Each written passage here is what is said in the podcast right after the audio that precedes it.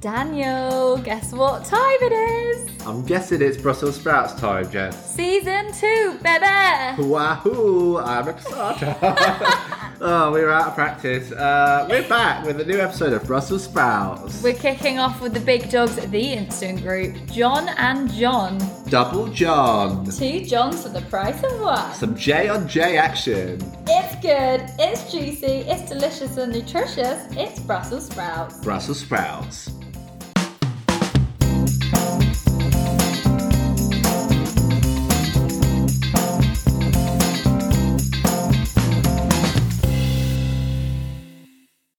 Hello and welcome to Brussels Sprouts, the UK's number one podcast, and this is true with Brussels Sprouts in the title. Um, that's true, actually. Uh, this week we are thrilled to be joined by John Duckworth and John Williams, Managing Director and Head of Marketing at the Instant Group. Hi, guys. Hi. Hi. Welcome to the show. Two Johns for the price of one. Aren't we lucky? So we can tell John from John, we're going to kick it off with a little quiz. Are you ready? It's a bit all star Mr. and Mrs. style, okay? Straight in, Jess, straight in. so, question number one Who has worked at the Instant Group the longest? That is me. Five years. Very nice. On. Yeah, I support this answer. Very true. Fantastic. Um, who works the hardest? Ooh. Sheer weight of emails, probably me. Sheer weight of meetings and, and hustle, I would say JD. Fair? Fair? Very diplomatic. he, he's a fantastic diplomat and he's he just nailed it. Brilliant, brilliant answer. Who would you say is the funniest? Ooh. I think you have to You want ask, to claim it again? You can think you tell. have, you'd have to ask our wives and our friends and our children. I, I, hmm. I think we have them live. One second. We- We have like a no joke rule in the office because our CEO is very serious. So we try and keep board meetings particularly uh, lucid and conservative, right, JD? Well, I, I'm a I'm a Yorkshireman, so I'm probably pretty dour, and he's a Scouser, so he's a bit dodgy. So it's probably him. There you go. No filter on this podcast. Don't worry. Let the humour go loose. John John's spitting feathers because no one knows about that Scouser thing. He's now going to go public. An exclusive for the podcast. Um, who wakes up the earliest? Uh, I currently I've got a five day year old a five day old puppy called Eugene in my house who is currently getting me up every morning at half five. So I suspect at the moment, though JD, you've got four kids, so I also think arguably Yeah, I've, I've, I, he's not a puppy or Eugene, but he is a, a son of seven who's called Robin, and he he crept into my my bedroom at uh, five forty five this morning. But I think John pips it with Eugene. I have to say. Oh, Eugene, that is an absolutely adorable name. And then last but not least, who regrets coming on this podcast? No one, I hope. that's a, that's a work in so far, so good. No no regrets Exactly. whatsoever. Not yet. That's the main thing. So, to start off, we're going to pitch you to you and tell everyone why the Instant Group is so fantastic. So, it's a 30 second elevator pitch. Please let me know. I hope I do this justice. Okay. Daniel, start the clock. so, start, go. So, the Instant Group have been around for more than 20 years, placing companies in flexible workspaces. They find over 11,000 clients a new workplace each year, placing clients in more than 150 countries. They worked with over 43% of the FTSE 100 companies, including Amazon, Barclays, and Booking.com, and they ranked 28 in the 2019 Sunday Times HSBC International Track 200. Woo. That's awesome. Very familiar. Jessica, uh, that's very good. almost, almost like I wrote it, but also with the addition that uh, we also manage around two and a half million square feet of workspace around the world. So we have uh, we are running offices for big clients like Amex or Barclays as far afield as Kuala Lumpur to Chicago, um, and that's probably something that not enough people know that we do. Is we do it on a white label basis for big companies Yeah. and kind of uh, as a discrete bespoke service. Very nice. I'm sorry for not doing that justice, That's but we all got the good. point across. What would you give her out of 10, guys? I think you got a very good nine. Very good. Just that one point. I think that the ten, the words are definitely a ten out of ten. Floating you back to you. Jess, I, I give you a big uh, a six, Jess. I think you can do better. So next time. Always strive to improve. um, brilliant. Now we've got to know you guys a bit better. Let's um, jump into these questions. Uh, who's ready for some questions? Woo! Definitely. Bring them on. right. Three killer questions coming up. Not literally, they won't actually kill you. Um, whilst the government is encouraging businesses back to the office, uh, guys, working from home continues to be the new normal. When do you think the majority of businesses will begin to return to the office? John. John, you go first, mate. You're really good at this one. so, uh, well, look, without being boring about it, we've been tracking the data on this for a long time, not only through our clients, but the clients we're placing. Because, as I said, we're working from Sydney to San Francisco. It's been amazing to look at how lockdowns affected different countries and at different times. So, say six weeks ago, we were speaking to our colleagues in Melbourne and Sydney who were back in the office and feeling bullish and confident. The flex market was starting to roll. Obviously, that's been paused now, but I, I spoke to them again today. Melbourne's about to come out of quarantine. They're starting to feel better again. Do you know what I mean? It, it's it's just swings and roundabouts. I'm not really giving you an answer. My in the I've UK, got an answer. well, in the UK, I think JD's about to say. What, what do you think, JD? Well, I think the the question is wrong. It's not when you go back to work; it's how you go back to work. Right. The reality is, everyone's been working, but we've just been doing it a different way. Yeah. You know, there's lots of people. Actually, I should preface that there have been clearly people who've been furloughed, etc., etc. But those who've been, you know, engaged still, they've been working at home. Now, the really interesting thing is what's next about the methodology of work, the ways of working, and this is what's really interesting right now. Is we've just had this massive social workplace experiment that's been accelerated, and I think the row back from today into the future is is accelerated into companies looking at how as opposed to when. And that's going to be a mixture of working from home, which working in flex space, using the HQ in a fundamentally different way. So it's a fascinating time to be in the industry. It is to, just to add to that. So this is going to turn into the world's longest answer now, but I think there's there is a difference there. JD says everyone's been working remotely, but have they been? Are companies managing? Are they coping, or are they proliferating? And are they growing, and expanding? My view is, I think we've all done an amazing job of managing to work from home and work in the way we have. What is next is, well, okay, how do we grow? What do we need to do, do to grow? And that fits with John's answer perfectly, I think. Yeah, definitely. I think I read in the um, news this week that JP Morgan said its workforce of about 70,000 can now work from home part time. But I think it's striking that balance. So, like you said, not if we go back to the office or not, but how that transition takes place and what it looks like, the modern office. Uh, everyone is, is is loving hearing these big pronouncements from the big brands because that's the attention grabber which gets the headlines, of course, and we're looking for a steer. But there is nuance in every single one of those big corporate answers, and JP Morgan is saying that, and of course, but they were a real work five days a week, twelve hours a day culture yeah. from their head office. That's what you did suddenly they're doing what businesses like Instant and probably you guys have done for a while, which is you do work Fridays and Mondays at home and you do go into the office three days a week to meet colleagues. That's arguably going to be what we'll see in the future, not like a total we're all working from home all the time. Just the old school corporates actually catching up with flexible working. I think so. Yeah, it's important not to be kind of. Uh, there's a lot of soapboxing and kind of binary statements happening, and I think uh, you know not the world's not going to wake up and say, you know what, we're all going to work from home now. You know, we've tried it, and it, there are what what it's done. It's uncovered elements which have surprised people, particularly in the boardroom. You know, for the first time, the C-suite has seen this thing which is not. Before it was regarded as, as somewhat strange and not particularly desired within a corporate, but actually all the KPIs around productivity have generally held up.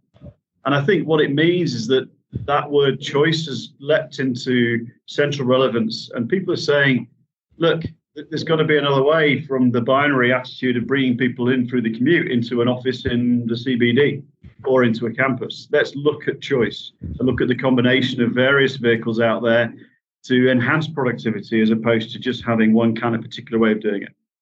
Um, do you think a lot of leaders are still scared of uh, sort of adopting that flexible approach? Because I think this week the UK's uh, put this big campaign together to get everyone back in London, uh, but that actually goes against a lot of the sentiment of what uh, a lot of the employees are thinking. I think. Uh, no, I don't. Well, look again. There's nuance to that one as well, isn't there? On the basis that if you're under the age of 30, I think the stats from LSE were that you've been working, living, and sleeping in 9.3 square meters during lockdown and that's not healthy for anyone and under any circumstances, right? I mean, JD, there was pretty much skid marks on the tarmac outside his house this morning as he got on his motorbike and drove into the office because you've been on quarantine for two weeks, you know, with four kids, a, a wife, cat, and no pair. so, you know, you, we want to get into the office for different reasons. Managers will want you to be in the office for different reasons. Probably meetings, not presenteeism, but to see you, to talk to you, to see how you are. And I think this will be a real jump off point for a lot of managers to no longer feel that they need to see you all the time. They're going to want to see you some of the time to know that you're okay and you're doing well in the job, I think. Yeah. Oh, sorry, John. Fundamental shift and has is this sort of closing together of corporate real estate, property views, IT, and HR. That triumvirate about you know how a company's infrastructure should be should be run has been forced together during COVID, and I think you know the HR piece is really interesting, as John's saying. You know, talent attraction, retention, it's so important now, and I, I just think, it, you know, you're hearing all the time, employees are applying for new jobs are saying, "Do I have flexible working?" And I th- I just think now Pandora's box has been opened about this. It's going to be very hard to put that back in, and it's about blending it and again providing people with choice. I mean, I definitely can't imagine going back five days a week, nine to five, but at the same time, I can't imagine working from home permanently five days a week either. I've definitely, I'm in that bracket of working in a very small, dark basement flat, and it's getting a little bit claustrophobic now. Um, so, when you think, when customers are looking for office spaces, what are the three main factors you find they're looking for, and how's that changed from pre lockdown? Well, Health and safety is the is the is the pr- primary concern right now. They they want to make sure that whatever they're doing is going to protect their employees, and you know you can get why that would be. Yeah. The, the next thing is, and, and in a way, this is tracking the the, the the sort of journey we've been on the last six months. The next thing is thinking over the horizon. How can I inject agility into this particular decision I'm making? Which is really fascinating because we've got past this sort of chaos phase into wow, this might actually become mainstream, this way of existing. And so they're all building in agility into their decision making, which is why I think we think, John and I think the flex market is going to be even more relevant and become even more mainstream than it has been over the past kind of 10 years.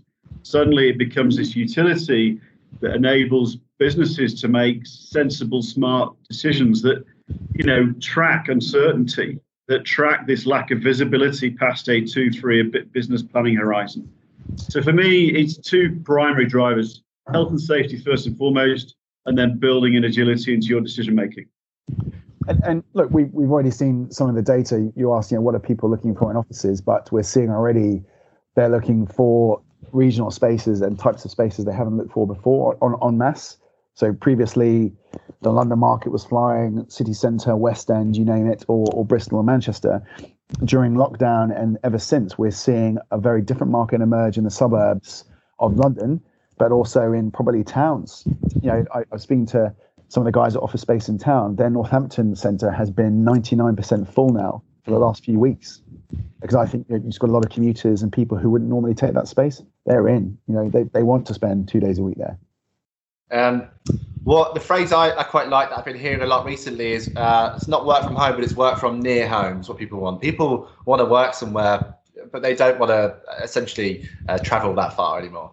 And that's what they're realizing after this pandemic that actually I don't need to travel like miles, two hours to get into work. I could just nip to a flexible office space around the corner and do everything there.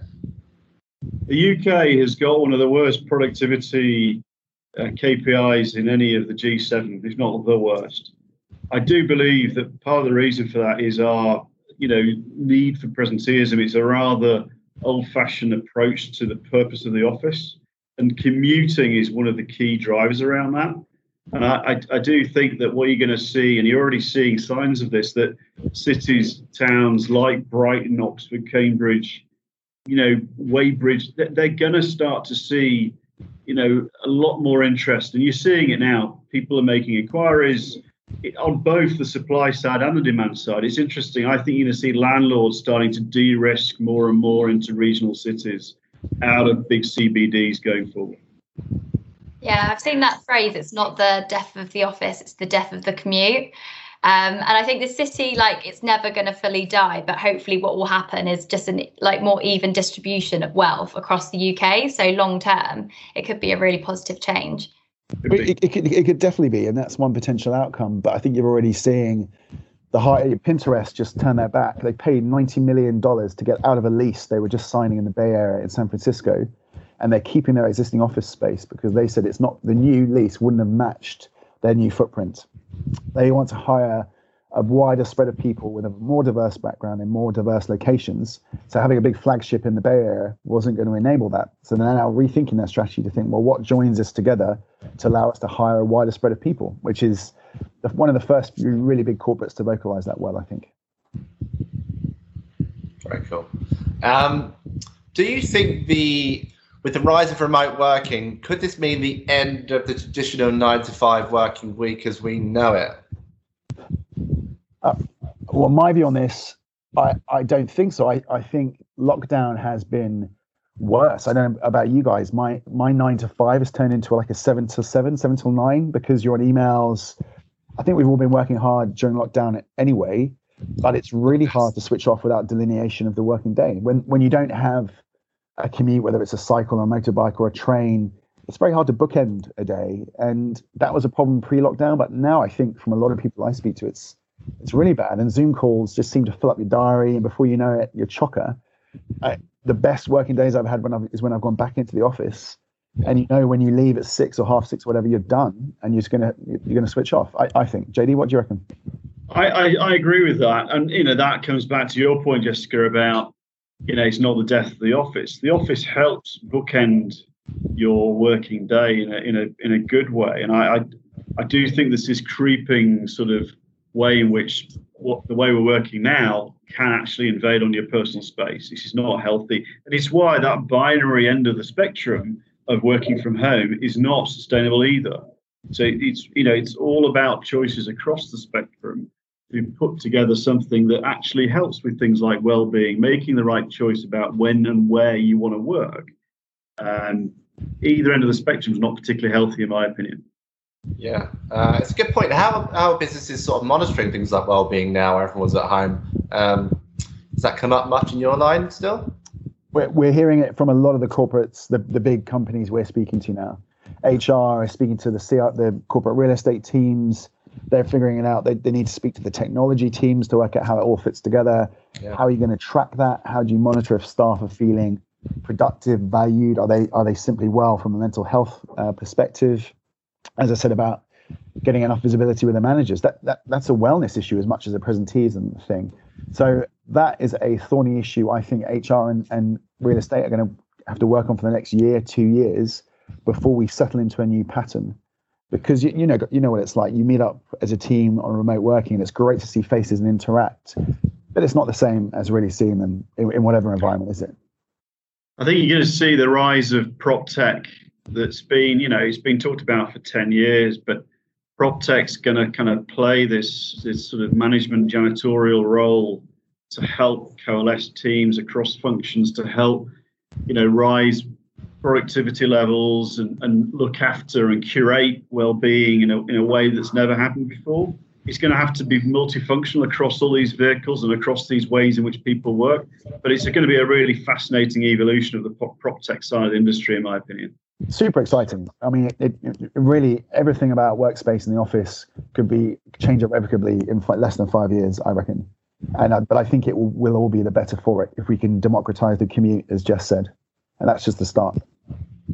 Yeah, I think we've seen the same, the sort of acceleration in IoT and all these sort of technologies that are a bit of a like nice to have, but not a need to have. And then people are suddenly demanding that from a safety perspective, but also in terms of adding value to the workspace and also like in- inducing the wellness of a workspace in terms of clean air and temperature and all those sort of things. And like you said, John, like that will have to connect to different ways of working, whether it's at home and remote, and all that data have to be placed in one place. But it's just accelerated it. Whereas I think before people were kind of taking the bare minimum. It's you know, in terms of flexible working and technology and all of that, it's just been fast tracked. So it's it's very exciting. Exactly. Not as exciting as our quiz we've got coming up. Oh yes, like a quiz. Oh.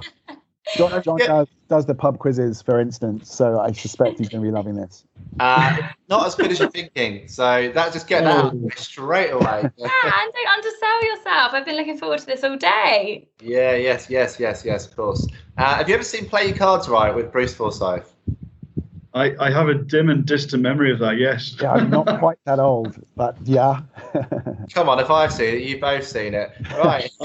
Yeah, yeah. I. What was his catchphrase on it? I can't remember. There's something. Something Nice to appalling. see I you. sorry, no. yeah. Um, right. So what I'm going to do is I'm going to ask. I'm going to say a statement, and it's going to have a, a number in it, a percentage number, and then Right. you're going to tell me. You're all going to tell me one by one whether the actual number is higher or lower. And you'll be Really named contrived. to get it wrong. Oh yeah, that's what you said. Higher, lower. Yeah, got it. Right, Yeah. let's go.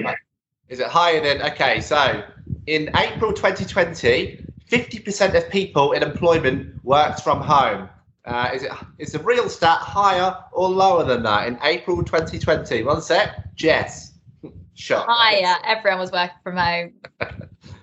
JW. Higher. April 2020. Higher. Right, okay. Let's look at the answer then, shall we?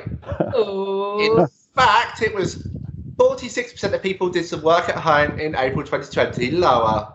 That literally goes against government guidelines. That doesn't make sense. Doesn't make any sense at all.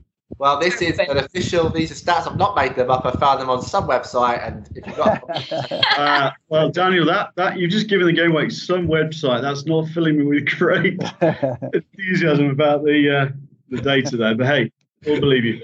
no, it's, it's, it's 100% true. Um, Okay. Right, okay. Next question. Of those that did work from home, 25% worked more hours than usual. Is that higher or lower? John W. Higher. I- I think that's lower than actually did. If that makes sense. I think more Higher people or work. lower? Jess? Um, I personally work less hours, so I'm going to go lower.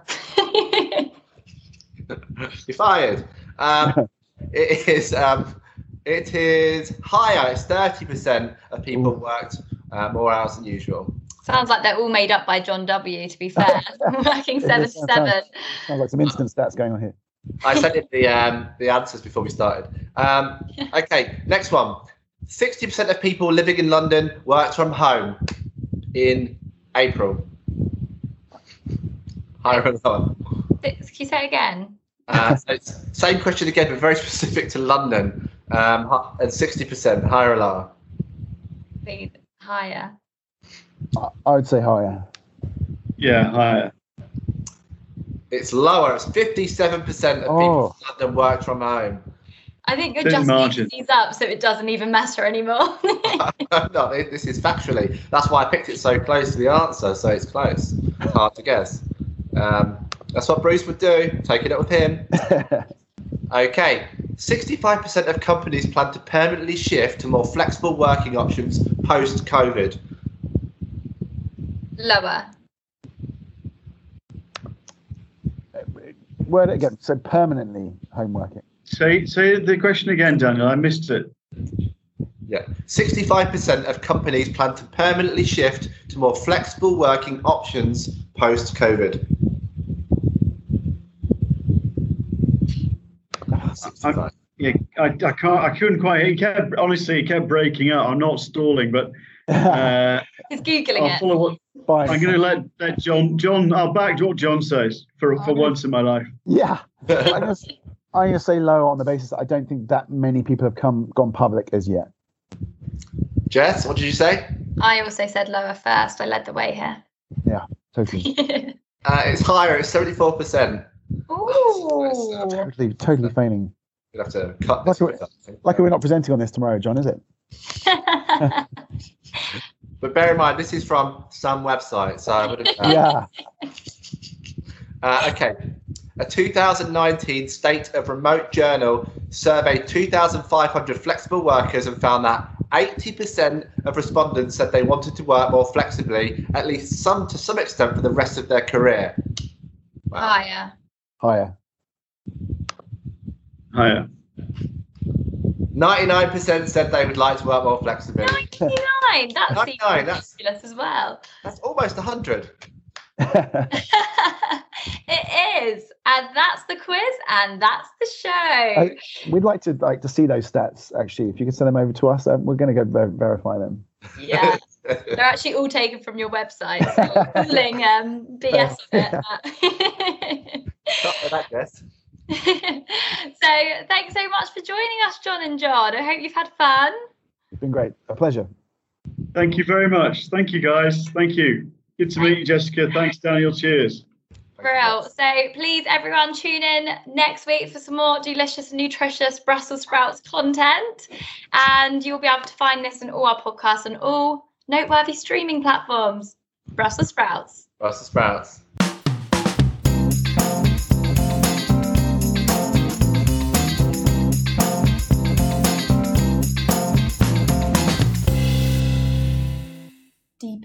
Give me a beat.